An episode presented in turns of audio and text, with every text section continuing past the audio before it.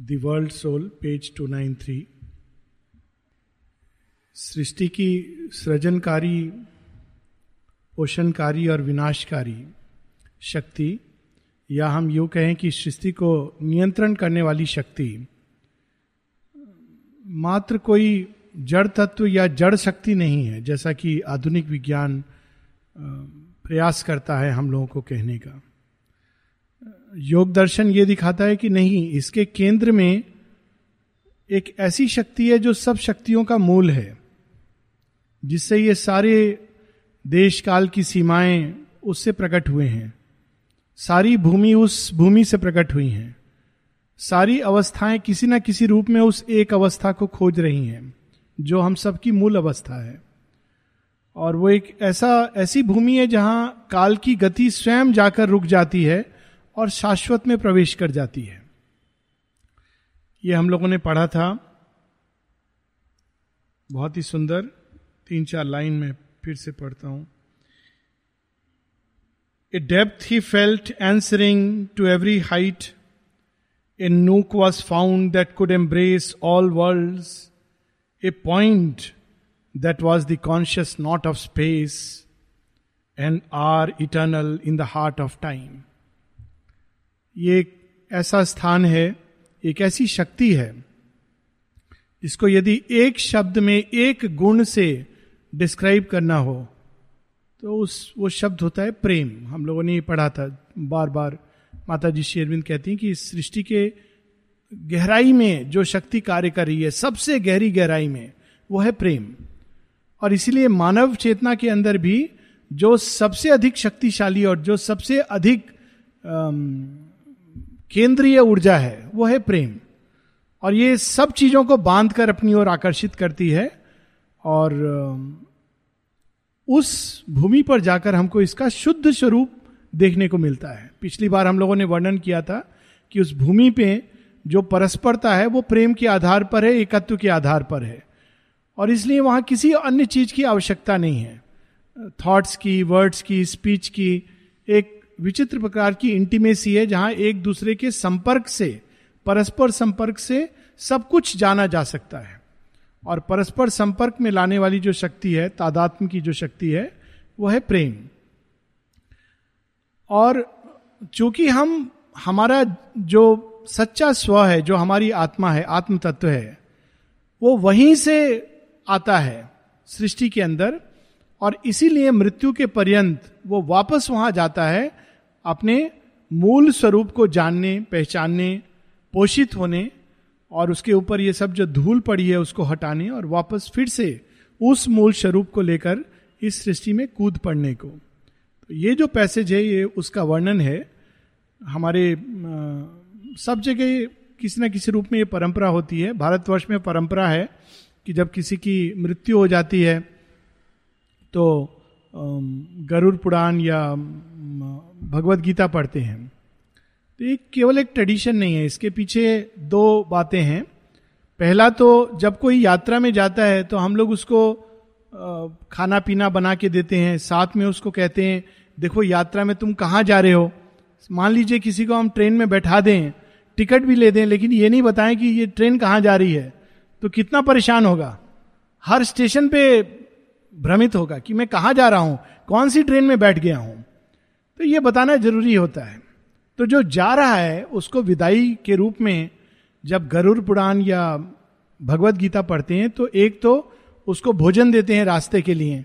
रास्ते में ना जाने कौन कौन से लोगों से गुजरेगा तो उसके पास वो शक्ति सामर्थ्य रहे कि वो अपने आप को करेक्ट कंपस नीडिल काम करे। दूसरा, उसको वो ज्ञान देते हैं कि देखो, अब तक जो तुमने सीखा या हमने कहा या शिक्षकों ने बताया, वो असली चीज़ नहीं है। कम से कम इस समय जाने के पहले असली चीज़ जान लो।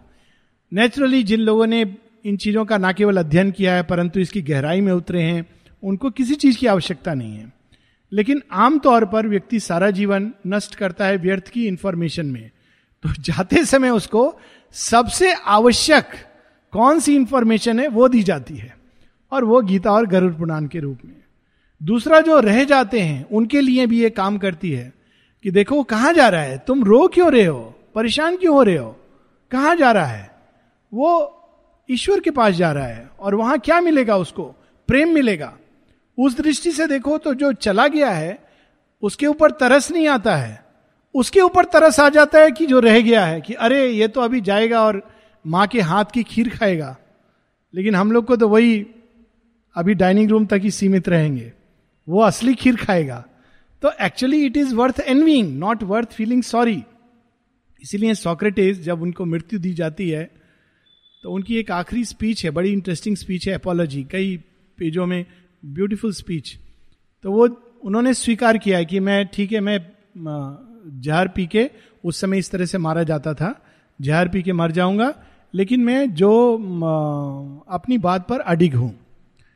तो उनकी स्पीच में वो अंत में कहते हैं हे देशवासियों, मैं जा रहा हूँ मृत्यु के पार उस क्षेत्र में और तुम लोग यहाँ पर रह जाओगे।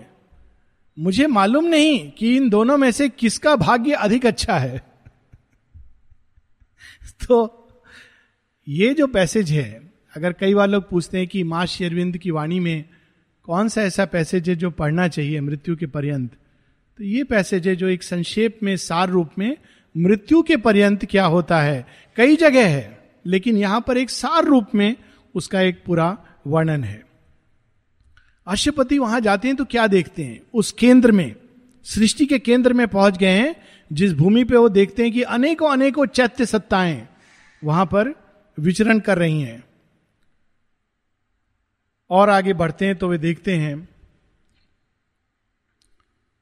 immersed in voiceless internatal trance the beings that wore that once wore forms on earth sat there in shining chambers of spiritual sleep तो वहाँ वो देखते हैं कि वे सब जो धरती पर अलग अलग चेहरा पहन करके कोई लड़ रहे थे, कोई मित्र थे, कोई एक दूसरे से अनजान थे, अचानक वहाँ एक एकत्व और परस्परता के भाव में एक साथ सो रहे हैं। यहाँ पर लोग बैठने के पहले भी कौन जाति के हो? हम तुम्हारे साथ नहीं बैठेंगे। अब ये सब बदल गया और बहुत अच्छा है। माता जी ने ये सब यहाँ नष्ट कर दिया। फिर भी यहाँ भी लोग पूछते हैं, सरनेम क्या है? माने मनुष्य को बदलना कितना कठिन है। यहाँ पर सब लोग साथ बैठ के खाते हैं, सब साथ रहते हैं। क्योंकि उस भूमि पर भी यही नियम है। जब आत्माओं को शयन कक्ष में ले जाके सुलाया जाता है तो उनसे केवल इतना कहा जाता है माता जी की गोद है। और कुछ नहीं। उस प्रेम में जाकर स्पिरिचुअल स्लीप आराम की नींद सो जाते हैं। चाहे कितना भी इंसोमनिया रहा हो धरती पर, बिना दवाई लिए वहाँ जाके उन सबको trance internatal trance internatal trance दो बर्थ्स के बीच में एक ट्रांस एक ऐसी अवस्था जिसमें पूरी चेतना एब्जॉर्ब हो जाती है। अपने बाहरी पर्सनैलिटी को भूल जाती है, विस्मृत हो जाती है। नहीं तो वहाँ भी वो नींद में स्वप्न देखती रहेगी, दुस्वप्न। तो वो सब उससे छूट जाता है। Passed were the pillar post of birth and death उस यात्रा में क्या क्या पड़ाव, संक्षेप में वो बताते हैं। Pillar post of birth and death प्राण जगत, प्राण तत्व का जन्म पास्ट मनोमय जगत मनोमय जगत का जन्म और उसमें विघटन पास्ट ये सबको क्रॉस करके अल्टीमेटली आत्मा शुद्ध चैतन्य स्वरूप में, प्रेम स्वरूप में वापस जाती है। Passed were the little scene of symbol deeds passed were the heavens and hells of that long road little deeds हम लोग को लगता है बहुत बड़ा काम कर रहे हैं हम लोग। वहाँ जाके पता चलता है, क्या कर रहे थे? व्यर्थ में ही अपना आइडेंटिटी कार्ड बना के उसमें क्या क्या लिखे हुए थे? सब छूट जाते हैं। पास्ट वो सब कौन थे हम? कितनी पढ़ाई लिखाई की थी? क्या हमारी पोस्ट थी? कितनी धनराशि थी? सब छूट जाता है वहीं पर। Passed they are all passed उसको हम पार कर देते हैं। हेल और हेवन जो अधिकांश मनुष्य की कल्पना ने रचित किए हैं। तो मनुष्य सोचता रहता है, अरे, भगवान ज़रूर दंड देता होगा। तो दंड देता होगा तो कैसे दंड देता है? धरती पर तो दिखाई नहीं देता। तो मनुष्य के मन ने उसके मन के एक विक्षिप्त भाग ने नरक की रचना कर डाली। ऐसे से नरक जहाँ खोलते तेल में भूंजा जाता है, क्यों हम लोग ऐसे करते हैं यहाँ पर और काटा जाता है? ना जाने क्या क्या ऐसी क्रूरतापूर्ण जिसकी भी बातें हैं। उसी तरह स्वर्ग स्वर्ग में क्या होता है? जो हम यहाँ धरती पर चाहते हैं, स्वर्ग में आराम से मिल जाता है। ये असली स्वर्ग नरक नहीं है। वो मनुष्य के मन की रचना है और जो लोग उसमें बहुत विश्वास करते हैं, वो फिर नेचुरली वो रूट से जाएँगे। अगर हम विश्वास करते हैं कि भाई हमको ये रूट की ट्रेन लेनी है तो नेचुरली उस ट्रेन में बैठेंगे। तो हमको वो स्वर्ग नरक और जो विश्वास करते हैं कि सर्वत्र वासुदेवम सर्वमिति तो फिर हमको जगह जगह सब जगह भगवान ही अलग अलग रूप में दिखाई देते हैं। तो वो passed pillar post of heaven and hell they into the world deep soul all now was gathered into pregnant rest person and nature suffered a slumber change एक सुसुप्ति की अवस्था में प्रवेश कर जाती है आत्मा। और वहाँ पर क्या होता है? सब चीज़ें बदलती हैं। एक सेंस में रोज हम इस चीज़ को अनुभव करते हैं। सोने के पहले व्यक्ति कभी विषाद में सोता है, कभी क्रोध में सोता है, कभी खुशी में सोता है, कभी उद्विग्नता में सोता है, कभी एक्साइटमेंट में सोता है। उठता है तो क्या होता है? सब चला जाता है। फिर से एक नया दिन, नई सुबह। तो यहाँ पर उसका वर्णन है कि सब कुछ एक प्रेग्नेंट रेस्ट में समाहित हो जाता है और person in nature suffered slumber change जैसे निद्रा में, गहरी निद्रा से जब हम उठते हैं तो हम सबके अंदर एक परिवर्तन आ जाता है। वो वे गतियाँ वे अवस्थाएँ जिसको लेके सोए थे वो आवश्यक नहीं कि हम उसी अवस्था में उठे। बिल्कुल भिन्न अवस्था। याद करने से भी नहीं आता। अरे कल सोए थे बड़ा गुस्सा आ रहा था उस व्यक्ति पर। नहीं आ रहा है। आप क्या करोगे? आप मन में चाह रहे हो कि मैं गुस्सा करूँ। उसने मुझे ऐसा कहा था। बहुत गुस्सा आया था पर नहीं आ रहा है। उसी प्रकार से उसका विपरीत भी, भी होता है। तो ये स्लम्बर वो निद्रा में, सुसुप्ति में जाकर पर्सन एंड नेचर दोनों के अंदर एक चेंज आता है। In trance they gathered back their bygone selves in a background memories forcing muse prophetic of new personality प्रत्येक जन्म में हम लोग केवल अपने जो जैसे जैसे कई जन्म बीतते जाते हैं, वैसे वैसे कॉम्प्लेक्स होता जाता है। और उसकी बहुत सारी पर्सनैलिटीज होती हैं, बड़े आयाम होते हैं। जिसको कहा जाता है बहुआयामी व्यक्तित्व। ये जो कई जन्म ले लेते हैं, उनके अंदर ये होता है। तो एक जन्म में कोई ज़रूरी नहीं कि सभी आयामों को लेकर व्यक्ति पैदा हो। कई चीज़ों को वो पीछे रख देता है, क्योंकि वो संभव नहीं है। दो सिंपल सी स्टोरीज। एक जगह श्री अरविंद चारूचंद्र दत्त को लिखते हैं। चारूचंद्र दत्त, स्टोरी हम लोगों ने कई बार पढ़ी, सुनी है तो I'll not going to details पर पत्र में लिखते हैं हाँ हाँ मैं चारू से भली भांति परिचित हूँ। दिलीप कुमार रॉय जब कहते हैं, आप इस चारू को जानते हैं? हाँ हाँ मैं उससे भली भांति परिचित हूँ। ये उन लोगों में से है जिनके साथ मैंने युगों युगों का युद्ध लड़ा है। ये मेरे आत्मीय मित्र हैं, जिनको मैं बहुत बहुत आत्मीयता से जानता हूँ। लेकिन इस जन्म में मैं उन्हें अपने करीब नहीं बुला सका, क्योंकि मेरे, मुझे कुछ अन्य कार्म काम करना था। अब देखिए, इतने आत्मीय मित्र हैं, करीब नहीं बुला सका, क्योंकि मुझे काम कुछ और करना है। तो उस पर्सनालिटीज को शेयरविंद पीछे छोड़कर आए हैं। लेकिन वो पर्सनालिटीज थी। जब वो युद्ध की बात होती है तो अपने अंदर से वो युद्ध के एक सेनापति को बाहर निकाल लेते हैं, क्योंकि उन्होंने पुरातन, उसमें बड़े सारे युद्ध लड़े हैं। लेकिन उसको बैकग्राउंड में रखिए, क्योंकि यहाँ पर उनको एक योग योगेश्वर का रूप सामने प्रकट करना है, एक विशेष प्रयोजन से। तो जब चारूचंद्र दत्त को यह कहा गया तो तो रो पड़े, कहते, मैं तो चीफ को वो चीफ कहते थे श्री अरविंद को। चीफ को इतना वो समझता था कि वो मैदान छोड़ के चले गए, भाग गए। वो मुझे अभी भी जानते हैं, इतना स्नेह करते हैं, जन्म जन्मों से वो मुझे जानते हैं। तो उनकी वाइफ ने उनको बहुत डांटा। कहा, मैं कहती थी ना, जाओ उनके पास, वहीं शांति मिलेगी। खैर, वो आए, वो एक दूसरी कहानी है। माता जी एक जगह कहती हैं। कहती हैं कि मेरी यंग एज में जब वो इस कार्य के लिए वो तैयार हो रही थी तो उनका ही वाइटल बीइंग प्राण तत्व, प्राण में शरीर, कहते अचानक वो मेरे पास आने लगा, शुभ्र, विशाल तेजोमय और ऊँचा।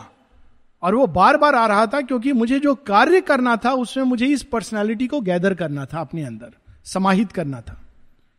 और फिर वो बताती हैं कि ये पर्सनैलिटी आज की नहीं है, ये पहले की है। एक समय था जब इसने चार रूपों में एक साथ धरती पर लीला रची थी। वो चार रूप थे, मेरी एंटोनेट, एलिजाबेथ, कैथरीन और जॉन ऑफ़ आर्क। चारों ही माँ की अभिव्यक्तियाँ थी। उस सब, अब देखिए, सभी प्राण तत्व में इतना प्रबल था रिवॉल्यूशन लाई थी ये चारों। और उन, क्या वो प्राण तत्व होगा? और उसको माने, इस जन्म में आत्मसात क्यों? क्योंकि ज़रूरी था। जो बताती हैं कि नौ से तेरह वर्ष की अवस्था में, ग्यारह वर्ष की अवस्था में शरीर के बाहर जाती थी और अन्य अन्य पर्सनालिटी से मिलती थी, कोई गाइड करते थे, कोई ले जाते थे। तो जब हम आमतौर पर जब हम मृत्यु पर्यंत जाते हैं तो कुछ पर्सनैलिटीज जिनको हम अभिव्यक्त नहीं कर पाए थे।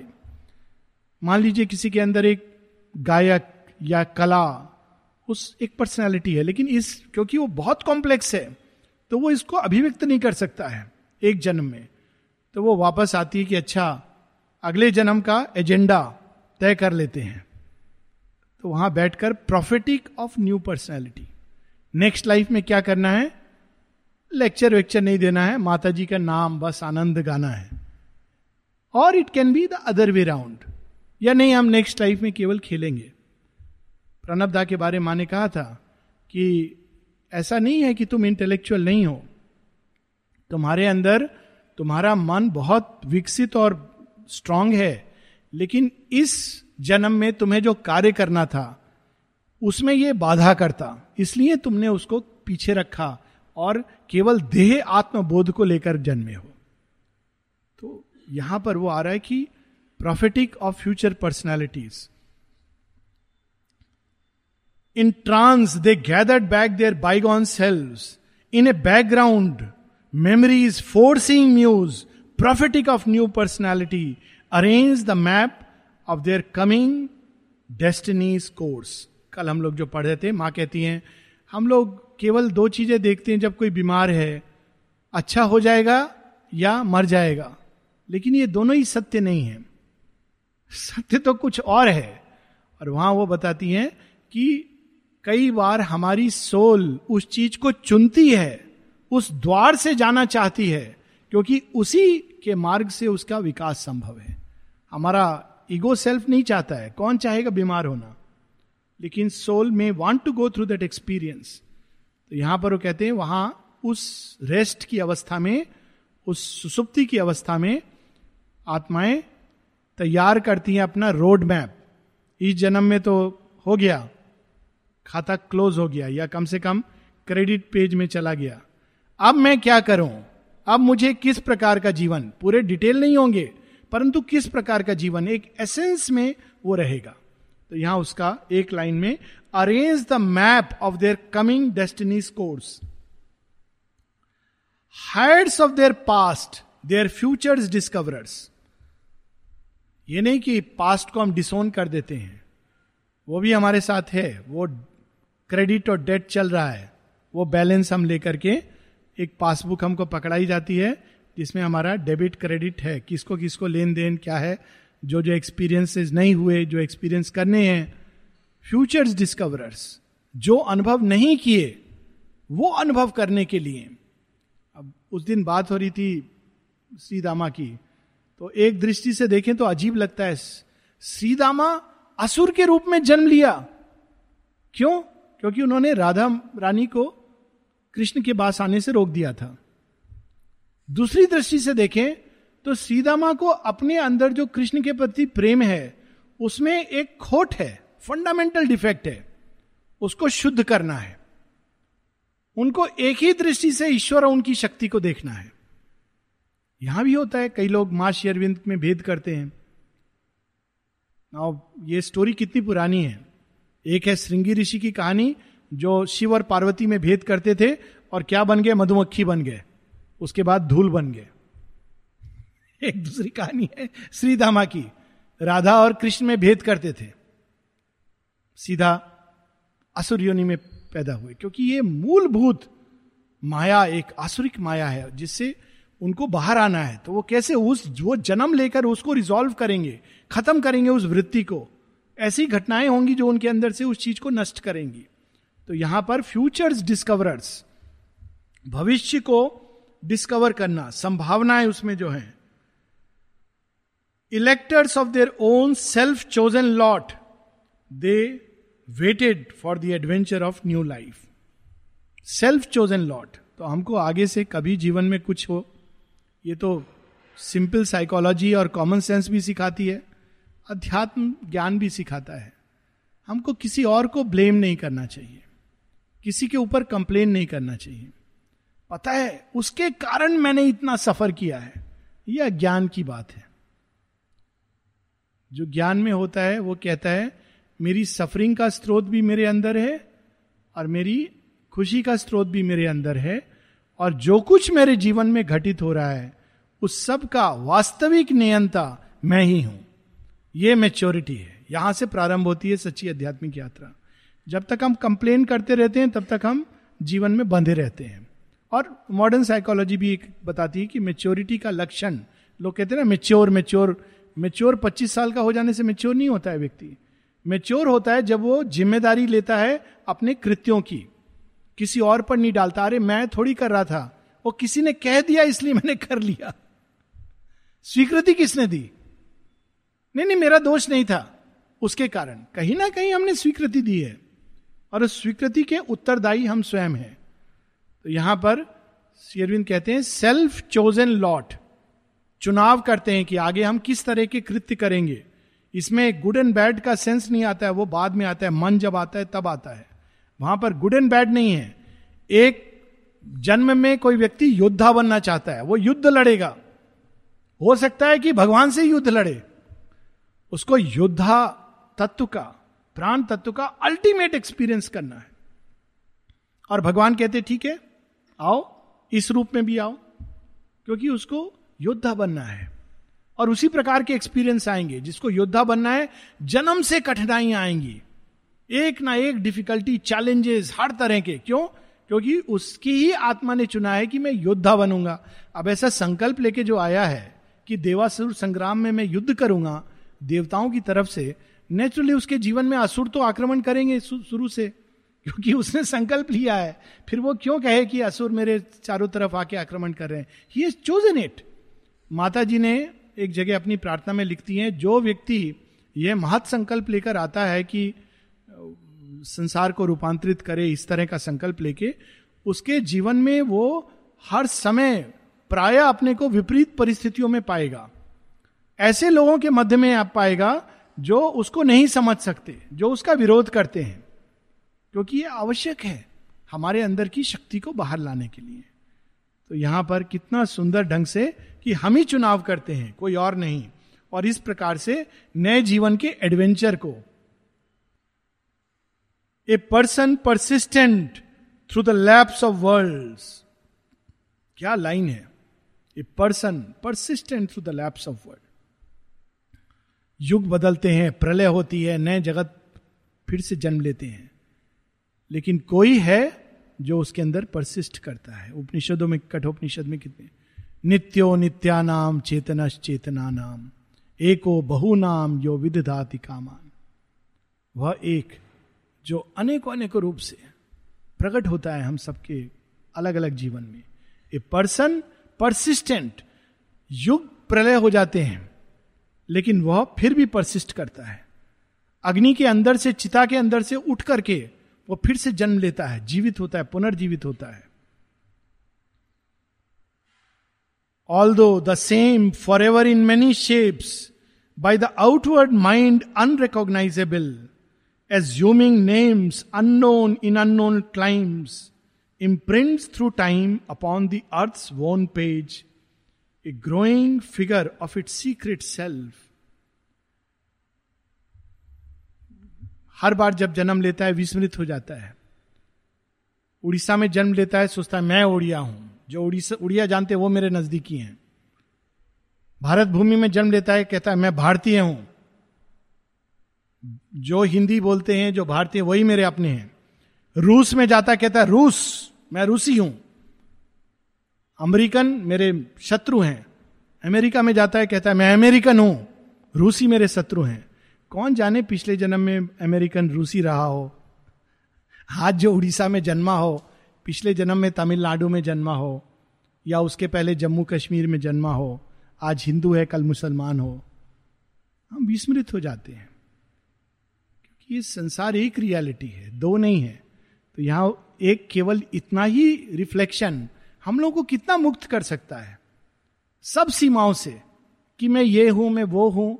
हाँ, मैं जहाँ जन्मा हूँ, मुझे उसके अनुसार एक धर्म, एक रोल दिया गया है मुझे। मुझे अगर रोल दिया गया है इस प्ले में तो मैं दूसरे प्ले में कार्य नहीं कर सकता हूँ।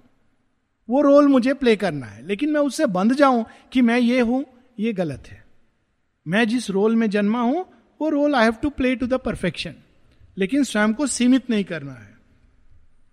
And learns by experience what the spirit knew till it can see its truth alone alive and God learn by experience किस चीज़ को? शेयरविंद ऑन एजुकेशन में लिखते हैं एजुकेशन के तीन सूत्र देते हैं।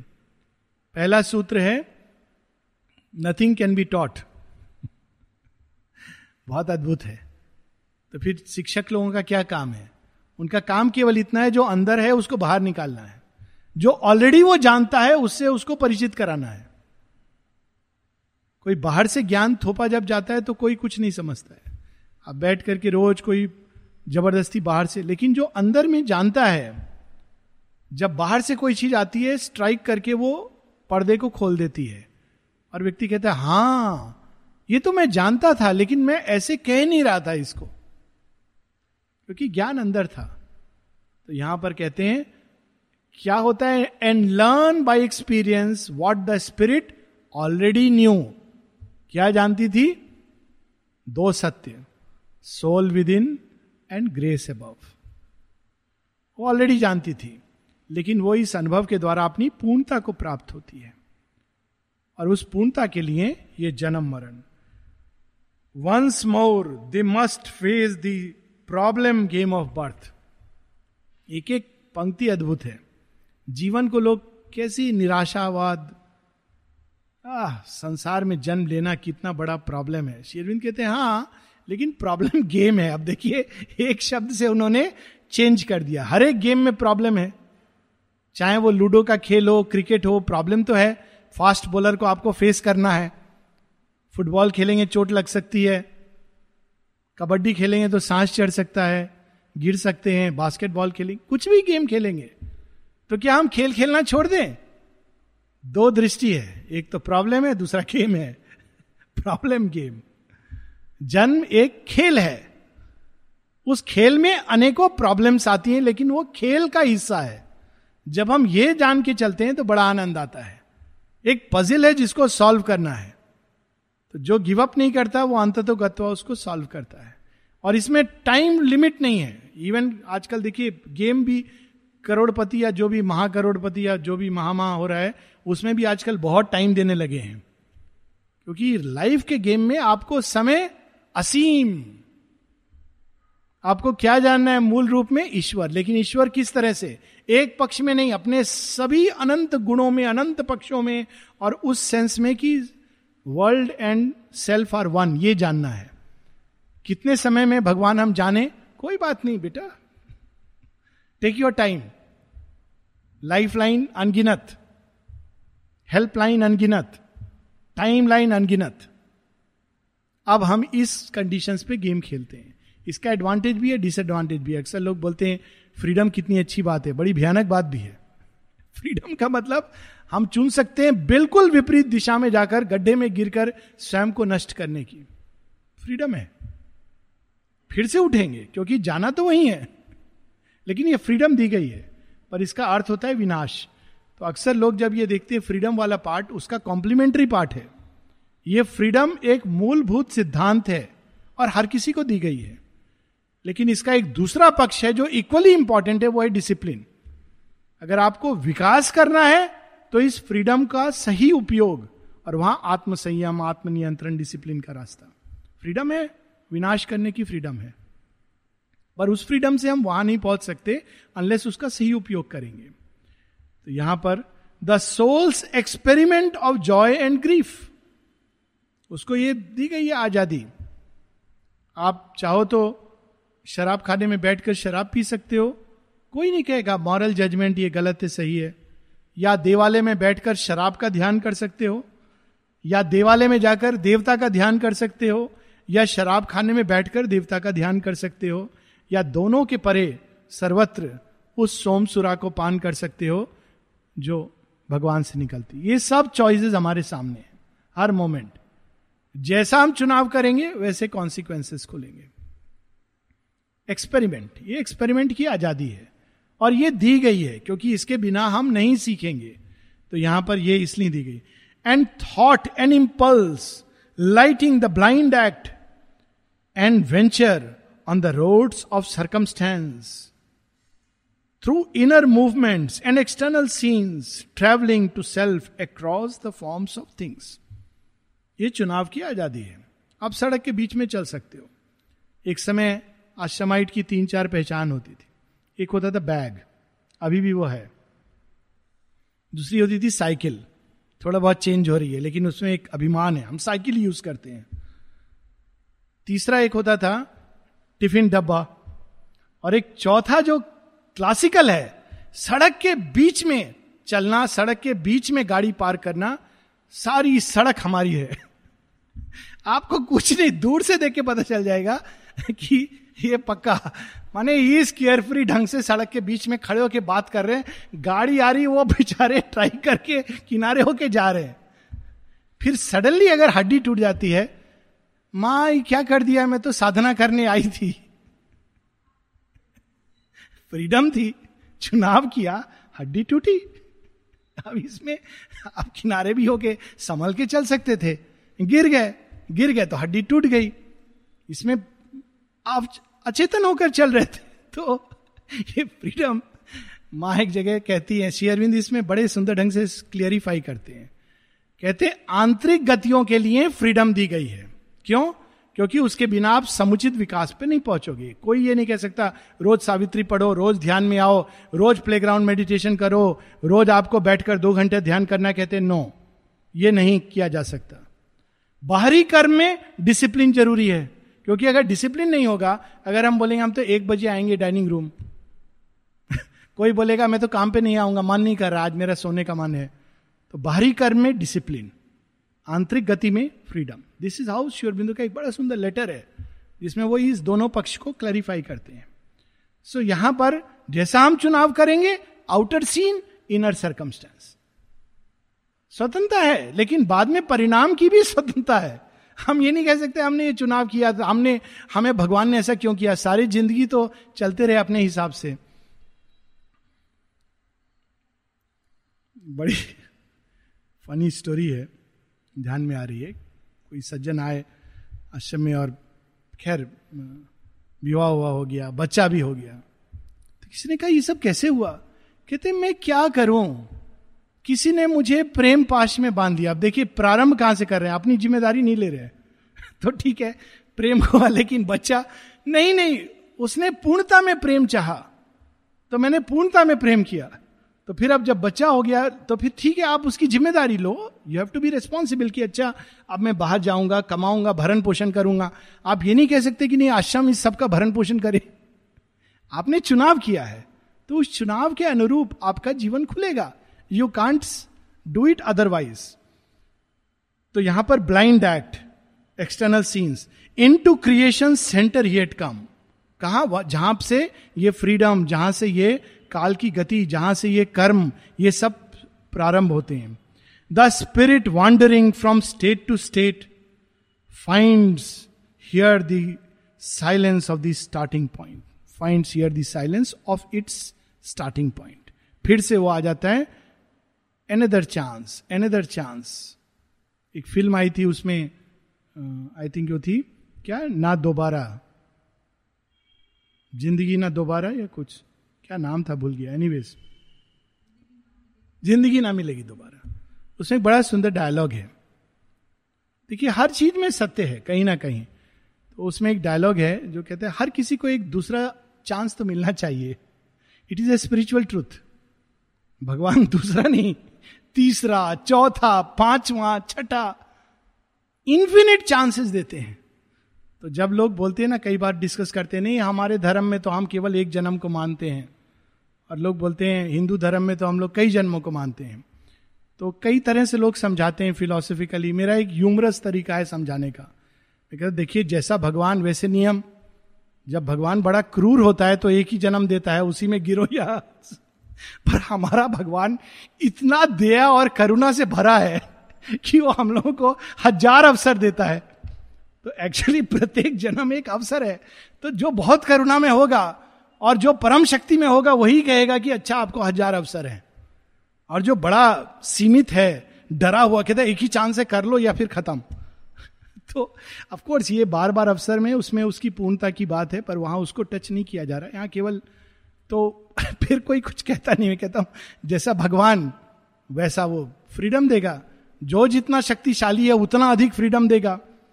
जो जितना सर्वव्यापी है, वो उतना अधिक चांसेस देगा।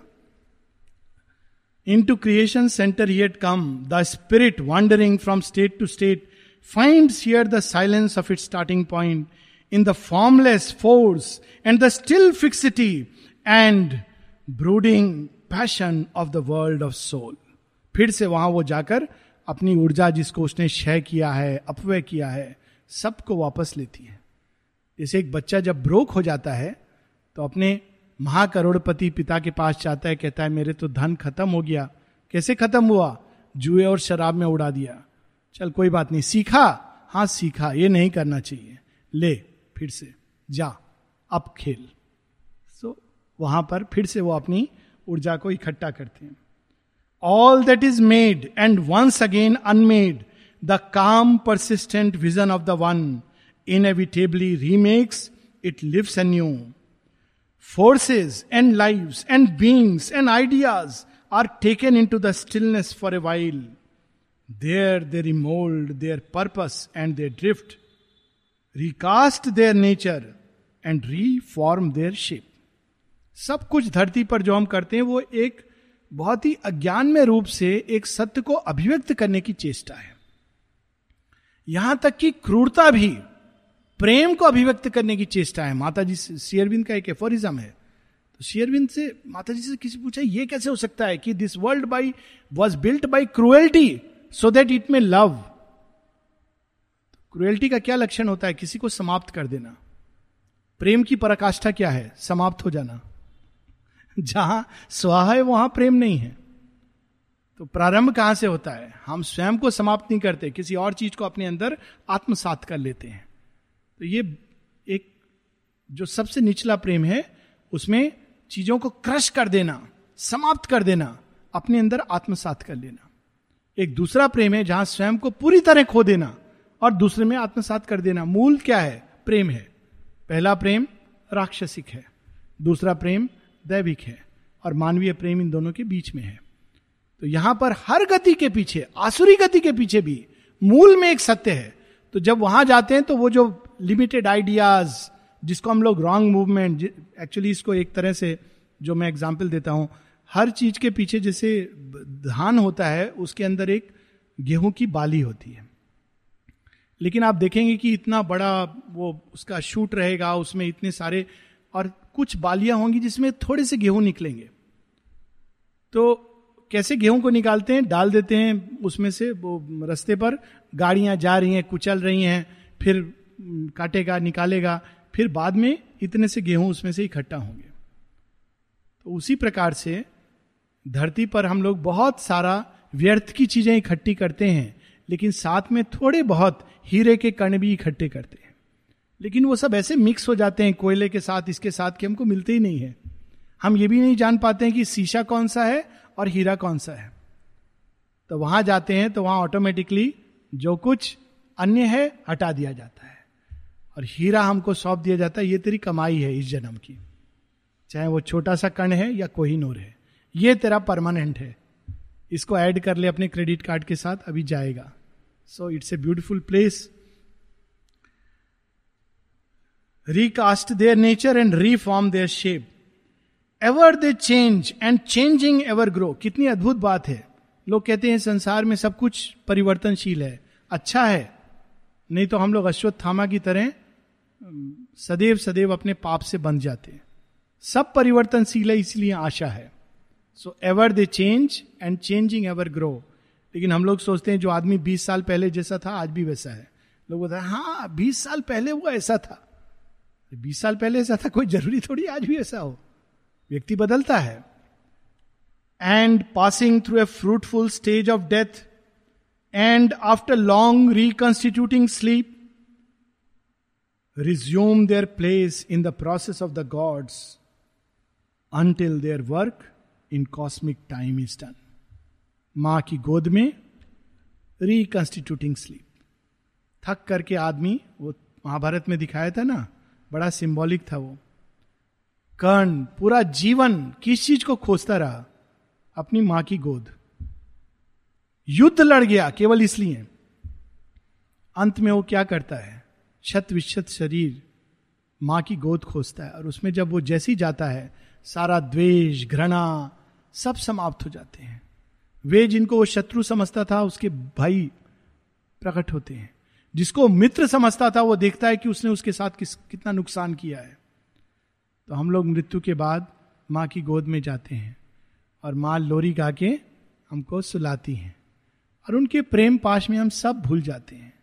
जो पीड़ा, कष्ट, द्वेष, घृणा, चोट, क्रोध, अहंकार, और जब हम फिर उठते हैं, माँ कहती, बेटा, बेटी, खेलने चलोगे? हाँ माँ। कहा? संसार। जा वहाँ खेल फिर से। आने के पहले कहते, कहा फंस गए? कैसे जाएँ? कब जाएँ? पर उनकी थपकी के बाद कहते हाँ माँ फिर से जाएँगे। ये खेल अच्छा है। तुम साथ में हाँ मैं हूँ ना। मेरा प्रेम है तेरे साथ में। जा, खेल। अब की और अच्छा खेलना। दो प्रकार की माए होती है ना। एक जब कोई गिर जाता है बच्चा, कहती, मत जाना दोबारा। डरा देती है। ये अज्ञान की माँ है। और जो प्रकाश की माँ कहती है, गिरा था? अच्छा कोई बात नहीं है। इस बार जाना और संभल के खेलना, और शक्ति के साथ खेलना, भय को हटाकर खेलना। तो हर बार जब हम इस खेल से डर के, थक के, हार के पीड़ित होकर छलनी छलनी होकर पहुँचते हैं अपने स्नेह का बाम, सबसे बढ़िया balm, mother's balm, no tiger balm can compare it. लगा करके फिर कहती हैं, उठ गया हाँ माँ अच्छा लग रहा है। पीड़ा कश चली गई क्या थी पीड़ा? क्या था कष्ट? मालूम नहीं। चोट लगी थी मुझे। अच्छा मुझे तो ज्ञात नहीं। देख वहाँ क्या हो रहा है, खेल हो रहा है। माँ, में जाऊँ खेलने हाँ जा। अपना स्नेह आशीष देके भेजती है। This is the journey in short we will continue next week सुंदर है। नेक्स्ट वीक महालया शुरू होगा और हम लोग महामाया जगत जननी का वर्णन है। So it is going with the passage